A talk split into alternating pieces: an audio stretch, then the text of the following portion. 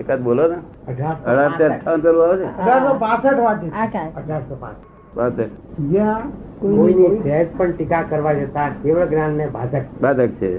અરે. આત્મજ્ઞાન નહીં બાધક છે. સંકેત નહીં બાધક. કે જો બહુ સુંદર ગજબની વાત છે. આપણે અહીંથી શરૂ કર્યું ને અહીંથી આ ઉઘાડું પાન કર્યું ને એટલું બધું વાંચી લઈએ આપણે. વસ્તુને જેમ છે તેમ યથાર્થ જોવી એનું નામ સંકેત. અને અન્ય રીતે જોવી એ મિથ્યા બરોબર છે આપને ધ્યાનમાં આવી ગયું. પછી સંકિતનો તો કોઈ જગ્યાએ વાંધો ના હોય. બધે જ્ઞાતા દ્રષ્ટા જ રહે. એને વાંધો જ ના આવે. વાંધા વચકા છે ત્યાં સુધી સંકિત જ કહેવાય નહીં. સભ્યતા એ સંકિતની નિશાની છે અને એટિકેટ એ મિથ્યાત્વની નિશાની છે. વાહ. આપણે એટિકેટ ને સભ્યતા ગણીએ.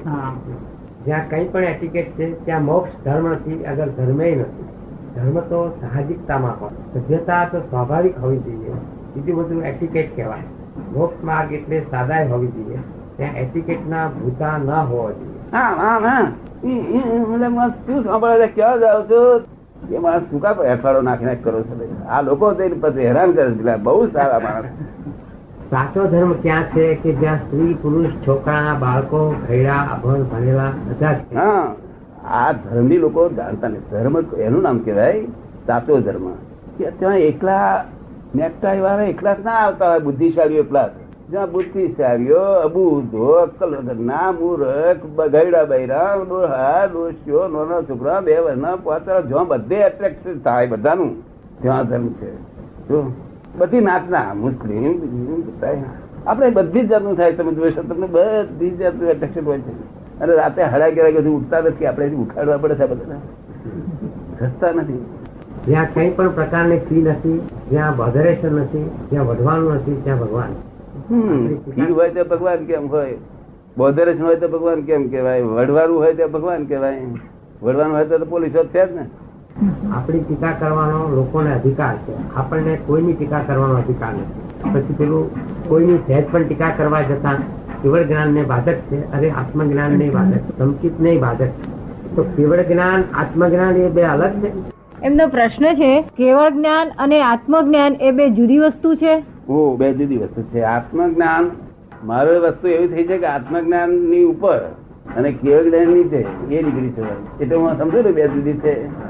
પેલું ટેશન આ ટેશન પેલું એબ્સોલ્યુટ નોલેજ કેવળ જ્ઞાન એટલે absolute knowledge absolute absolute knowledge absolute આ એબ્સોલ્યુટ સુધી હું ગયેલો છું.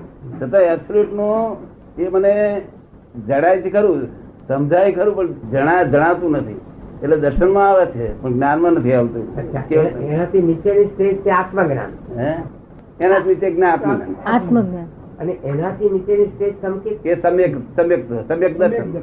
પહેલું સમ્યક દર્શન. હે? પેલું સમજ પછી આત્મજ્ઞાન પછી કેવળ જ્ઞાન. હા પેલું સમ્યક દર્શન થાય એટલે કોનું દર્શન થાય છે સમ્યક?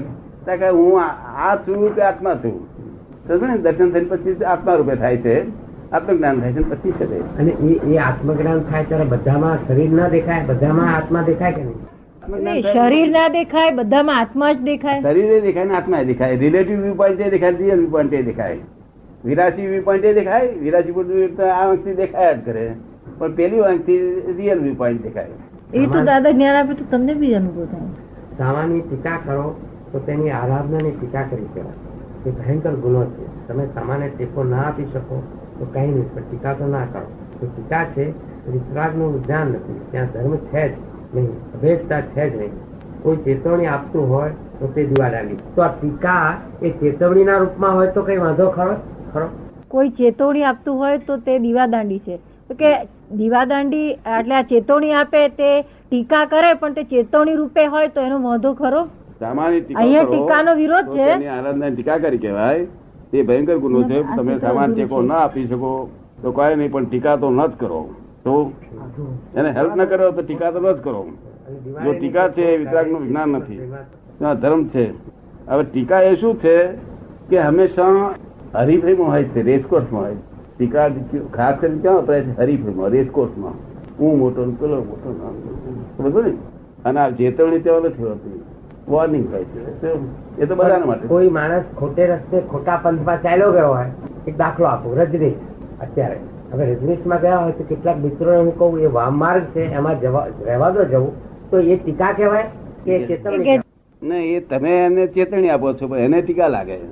એને ટીકા લાગે શું? તમે એને તમે ચેતવણી રૂપે આપો છો એને હિતના માટે આપો છો. એને અહિત લાગે છે ટીકા રૂપે લાગે છે? પછી શું કરવું? ત્યાં એવું છે ને જે શબ્દ ઉગે નહીં એ શબ્દ ફરી ત્યાં પાણી ના છોટવું શું કહ્યું. નકામ પાણી છોડ કરીએ નકામ આપણું પાણી નકામ જાય. પણ ઉગે એવી શક્યતા હોય તો? હે? ઉગે એવી શક્યતા હોય તો? ઉગે એવી શક્યતા હોય તો છાંટવું તો ઉગે એવી શક્યતા હોય છાંટવું પણ એ ઉગાડવા માટે આપણે પ્રયત્ન કરવો જોઈએ એવો કે એક ફરો ના માને બીજી વખત ના માને ત્રીજી વખત ના. માને તો પછી આપણે એનો જે ભગવાન નહીં એનામાં જે રહેલા ભગવાન છે ને એની પાસેથી આપણે માગણી કરી છે કે મને એવું કંઈક બતાવો કે જે હું વાળી શકું. તો એ બતાવે. એમાં શુદ્ધાત્મા રહ્યો છે ને એ એટલે રહેવાનું બે રીતે એક લૌકિક ભાવથી એક અલૌકિક ભાવ તે ઘણો ખરો ભાગ જગત નો લૌકિક ભાવ જ રહે. કે ભગવાન છે ભગવાન બધું આ કરે છે બધું. પાછો પોતે કરતો જાય, ભગવાન કરતા જાય. એમને કે વિરોધાભાસી ખ્યાલ નથી. અને એમને ભગવાન માથે હોય તો બીક રહ્યા કરે. એ ખુદા એ કરેગા નહીં એ કરેગા એમ કરી એમ કરી ગાડું ચાલ્યા કરે. પણ જયારે વિચાર વિચારવંત થયા અત્યંત વિચારવંત થયા જેને માથે પણ બોજો કોઈનો જોઈતો જ નથી બહાર તો ખરેખરી હકીકત અલૌકિક હોવી જ જોઈએ ને. અલૌકિક કોઈ ઉપરી છે જ નહીં જગતમાં. તમે તમારા તમારી ભૂલ જ ઉપરી છે. તમારા બ્લન્ડર છે મિસ્ટેક એ બે જ ઉપરી કોઈ ઉપરી છે જ નહીં. આત્માનો અભ્યાસ પડે પછી ભૂલો એની મેળે ઓછી થતી જાય. ચોક્કસ. એનું નામ જ ભૂલો ઓછી થાય એનું નામ જ આત્માનો અધ્યાસ. તો દેહાધ્યાસ ઘટાડો કે આત્મા અધ્યાસ ઉત્પન્ન થાય. તો દેહાધ્યાસ સુધી જાય જાય. તેમ તેમાં ઉત્પન્ન થાય.